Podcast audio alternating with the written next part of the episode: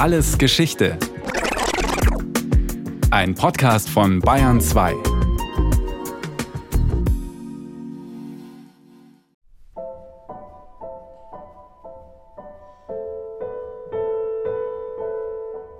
Im April und Mai 1922 verwandelt sich das norditalienische Genua für 6 Wochen in eine internationale Weltstadt, in der es von Diplomaten, Politikern, Juristen, Staatsbeamten, Geschäftsleuten und Spionen nur so wimmelt. Mehr als 5000 Personen kommen zu der Weltwirtschaftskonferenz, die der britische Premierminister David Lloyd George angeregt hat. Sie logieren in den noblen Grand Hotels, in Jahrhundertwende-Villen und Palazzi in Genua und entlang der italienischen Riviera. Vertreter von 34 Staaten sind geladen, Sieger und Besiegte des Weltkrieges. Ihre Ziele sind hoch gesteckt. Sie wollen die zerrütteten Finanz- und Wirtschaftsverhältnisse Europas neu ordnen. Es ist ein erschüttertes Europa.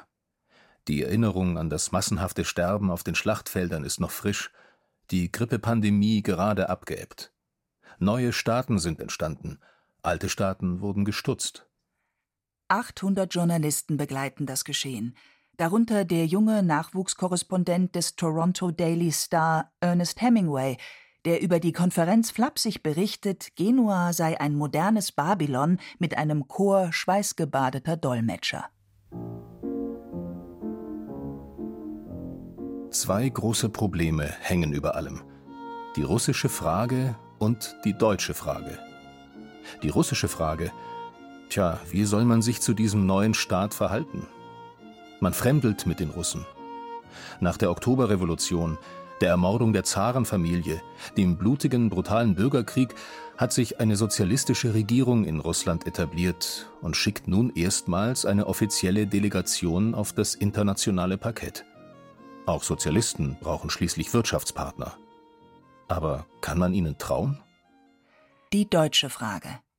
Deutschland hatte sich in Versailles verpflichtet, für alle Verluste und Schäden des Weltkriegs aufzukommen.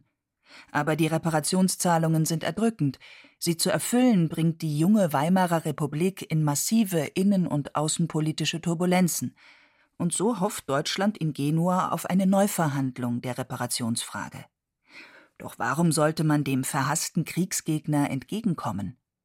Vertreten wird Deutschland von Außenminister Walter Rathenau, Oton Hemingway, mit dem kahlsten Kopf auf der Konferenz und dem Gesicht eines Wissenschaftlers, und Reichskanzler Josef Wirth, der aussieht wie ein Tubaspieler in einer deutschen Blaskapelle, ebenfalls Oton Hemingway. Die Eröffnung am 10. April 1922 ist pompös. Schöne Reden werden gehalten, auch der Kardinal von Genua gibt sich die Ehre. Doch die Verhandlungen kommen in den nächsten 5 Tagen nicht recht vom Fleck, passend zu der verregneten Karwoche. Und bald macht sich eine nervöse, düstere Stimmung unter den Teilnehmern breit. Dann naht das Osterwochenende.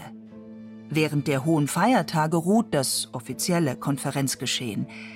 Aber in der Nacht vom 16. April 1922, dem Ostersonntag, herrscht rege Aktivität bei der deutschen Delegation.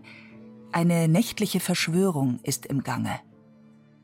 Der Diplomat Ago von Maltzan, Chef der Ostabteilung des Außenministeriums, klingelt gegen Mitternacht Walter Rathenau aus dem Bett.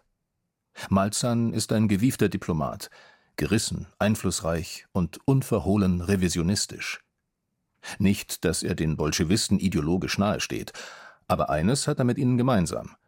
Beiden ist der neue polnische Staat ein Dorn im Auge. Denn damit er entstehen konnte, mussten Russland und Deutschland massive territoriale Verluste hinnehmen. Ago von Maltzan hatte schon die ganze Zeit Strippen gezogen, sich heimlich mit den Russen getroffen. Über sein Vorhaben, ein Separatbündnis mit Russland zu schließen, hat er weder Außenminister Rathenau noch den Reichspräsidenten Friedrich Ebert informiert. Nun eröffnet er dem Außenminister, den er zu mitternächtlicher Stunde aus dem Bett holt, dass die russische Seite zu Verhandlungen bereit, ein Vertrag in greifbarer Nähe wäre. Es war ja auch so, dass Rathenau erst überzeugt werden musste, überhaupt diesen Vertrag einzugehen. Das ist ja auch interessant. Es gab ja am Tag vor der Vertragsunterzeichnung diese berühmte Pyjama-Party in dem Hotel der deutschen Delegation in Genua. Und das muss man sich wirklich ganz dramatisch vorstellen. Also da saßen mehrere Männer in einem Hotelzimmer und Rathenau zögerte, diesen Vertrag einzugehen. Er wollte sich nicht mit Frankreich verderben und wollte sich nicht mit dem Westen verderben. Er war pro-westlich und er ist von Ago von Maltzan, dem Ostexperten des Auswärtigen Amts und Reichskanzler Wirth, gedrängt worden, diesen Vertrag einzugehen. Nicht? Angeblich um ein vermeintliches Bündnis zwischen Frankreich und Sowjetrussland zu verhindern, um dem zuvorzukommen. Das hat sich dann als übertriebenes Gerücht herausgestellt, aber in dem Moment schien es so, dass Deutschland mit dem Rücken zur Wand stehe und dass Handlungsbedarf bestehe. Und so hat auf dieser berühmten Pyjama-Party eben auch Rathenau letztlich dann doch davon überzeugt werden können, diesen Vertrag am nächsten Tag mit Russland einzugehen. So beschreibt Professor Johannes Hürter, Historiker am Institut für Zeitgeschichte in München, die Situation Rathenaus.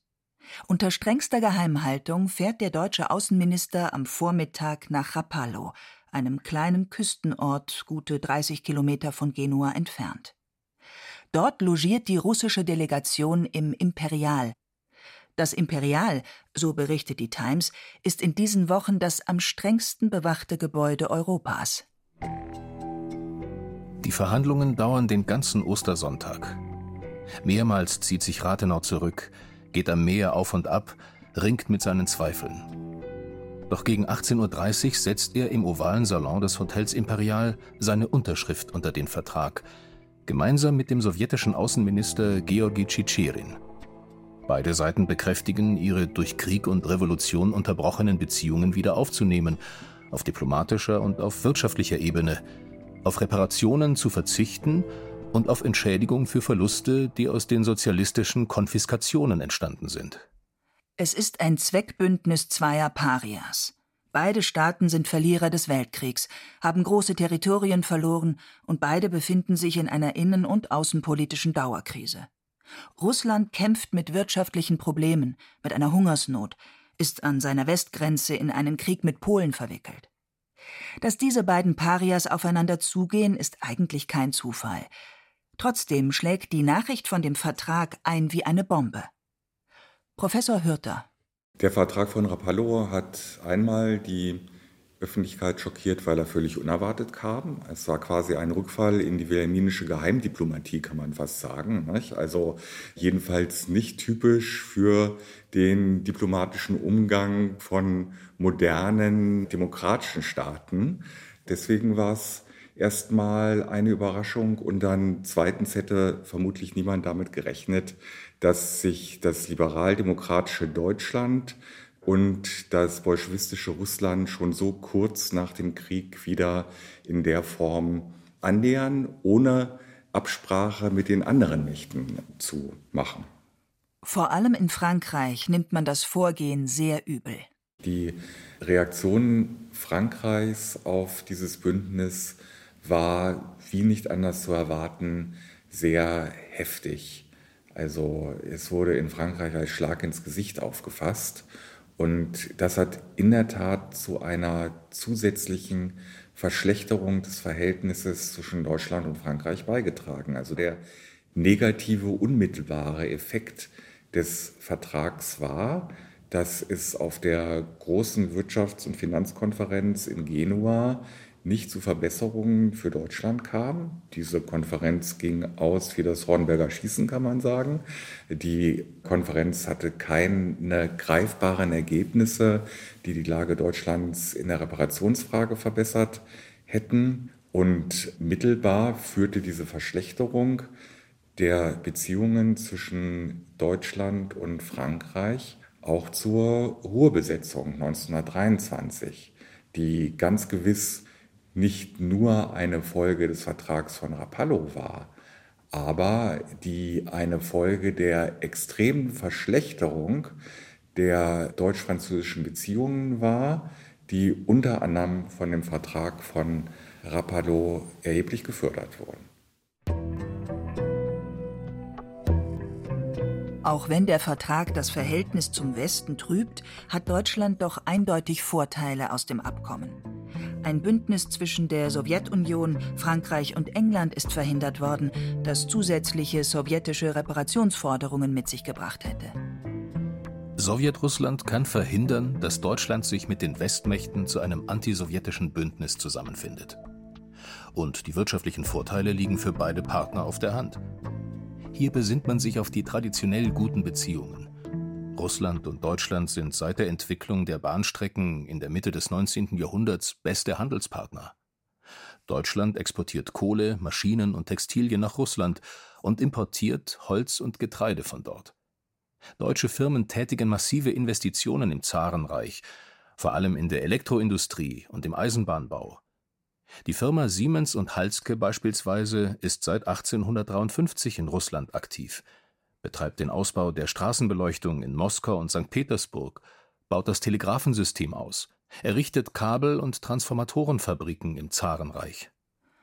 Trotzdem, der lebhafte Handel der Vorkriegszeit stellt sich nicht mehr ein. Das von Wirtschaftskrisen geschüttelte Deutschland kann Sowjetrussland keine langfristigen Kredite einräumen.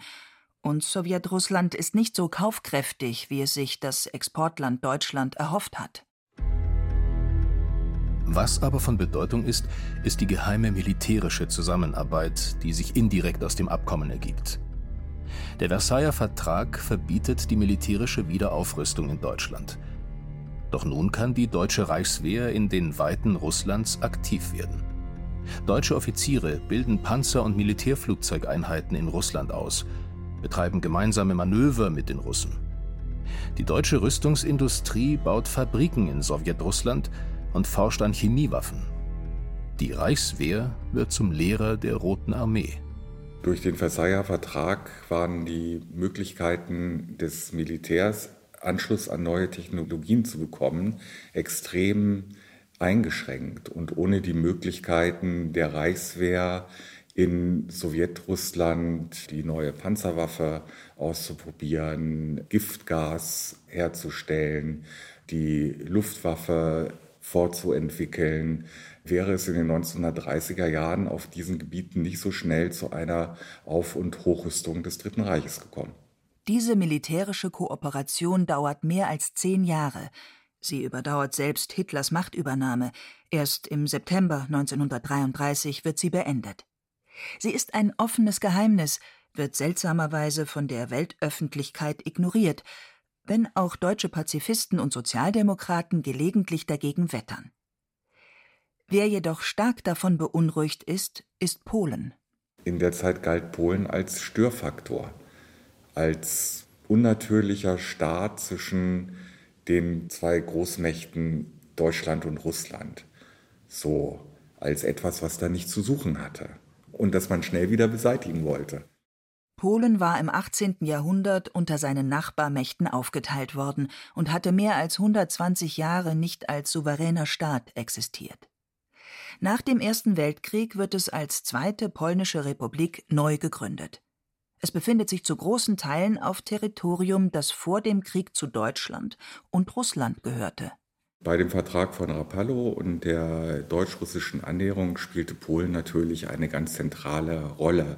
Es gab in beiden Staaten politische Akteure, die sich eine Revision der Grenzen von 1914 wünschten. Und das war in den Beziehungen zwischen Deutschland und Sowjetrussland natürlich ein Anknüpfungspunkt, der auch in die Zukunft wies und für das internationale System natürlich auch sehr beunruhigend war.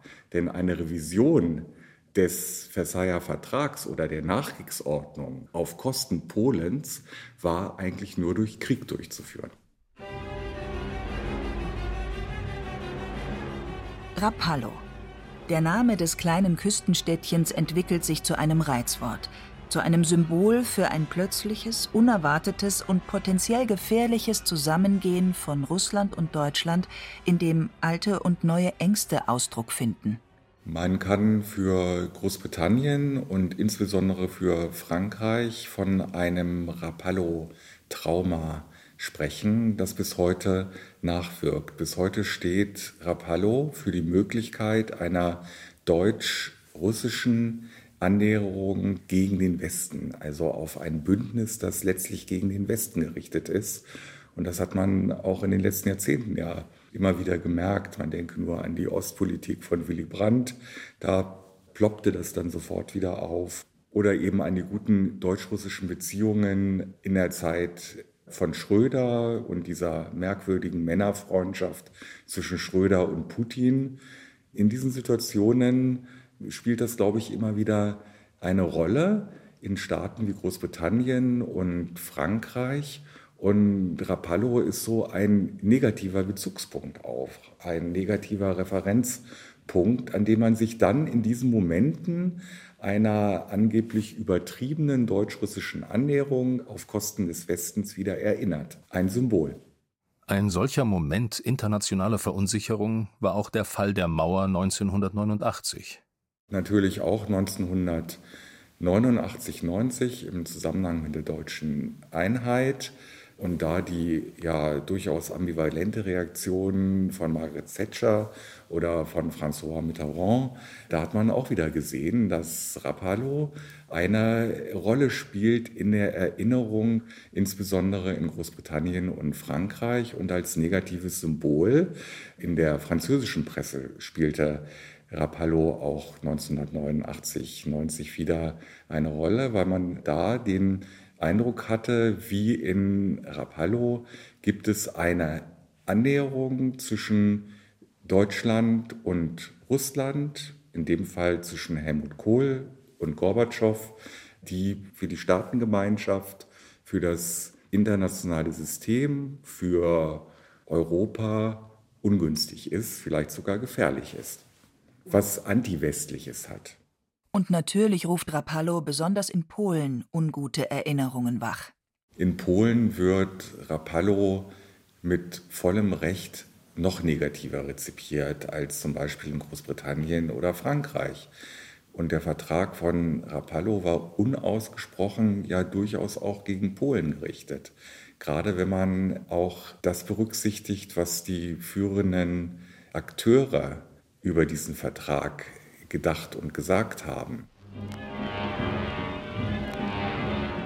Nur 17 Jahre nach dem Vertrag von Rapallo, im August 1939, schließen die Außenminister Deutschlands und der Sowjetunion den sogenannten Hitler-Stalin-Pakt.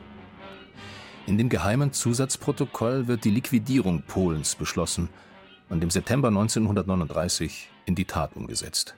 Es gibt ganz gewiss keine Einbahnstraße von dem Vertrag von Rapallo zum Hitler-Stalin-Pakt und dem geheimen Zusatzabkommen von 1939. Aber es wurden doch zumindest Weichen gestellt, die es ermöglichten, in diese Richtung zu fahren.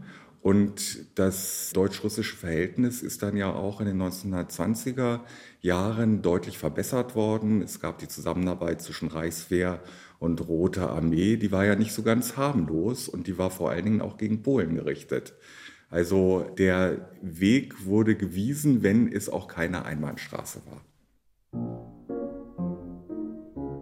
In der sowjetischen Geschichtsschreibung hingegen hat der Vertrag von Rapallo nur Positives.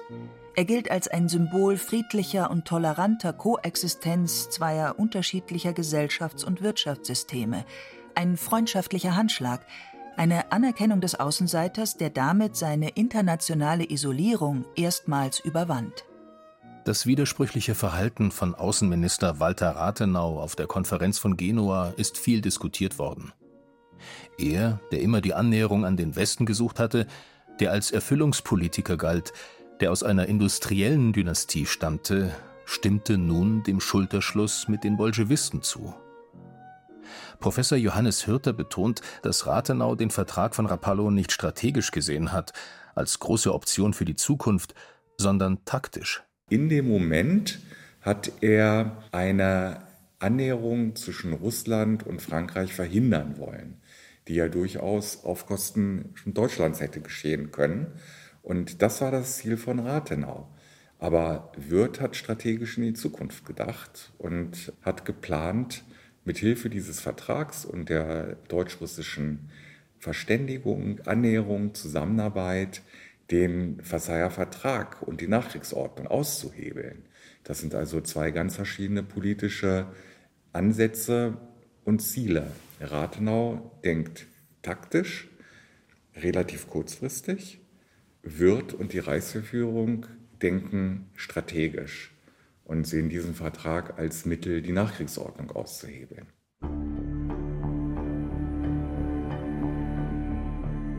Die Konferenz von Genua endet am 19. Mai 1922. Dann steigt die deutsche Delegation in die bereitstehenden Sonderzüge und fährt über den Brenner zurück nach Berlin. 5 Wochen später wird Walter Rathenau ermordet. Das Attentat, verübt durch die rechtsextreme Organisation Konsul, ist ein weiterer politischer Mord der Weimarer Zeit. Verübt aus Hass gegen Politiker, die sich mit dem Versailler Vertrag und den Siegermächten arrangieren wollen und dadurch, so der Vorwurf der radikalen Rechten, Deutschlands Interessen verraten.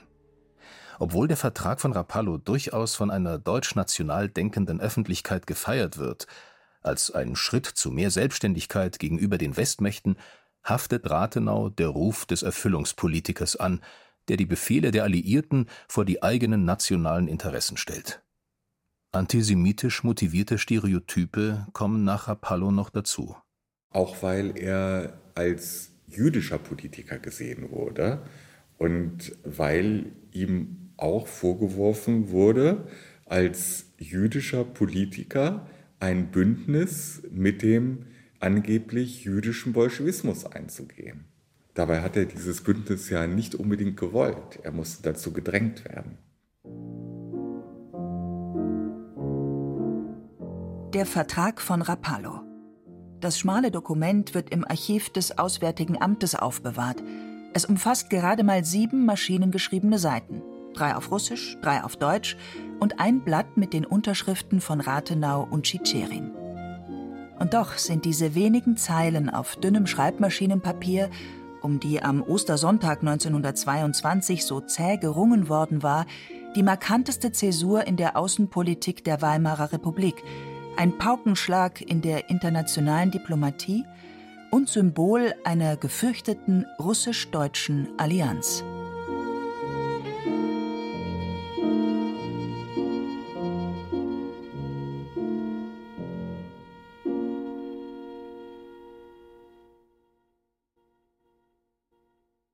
Das war Alles Geschichte, History von Radio Wissen. Diesmal mit der Folge Deutsch-russische Verhältnisse, der Vertrag von Rapallo von Julia Devlin.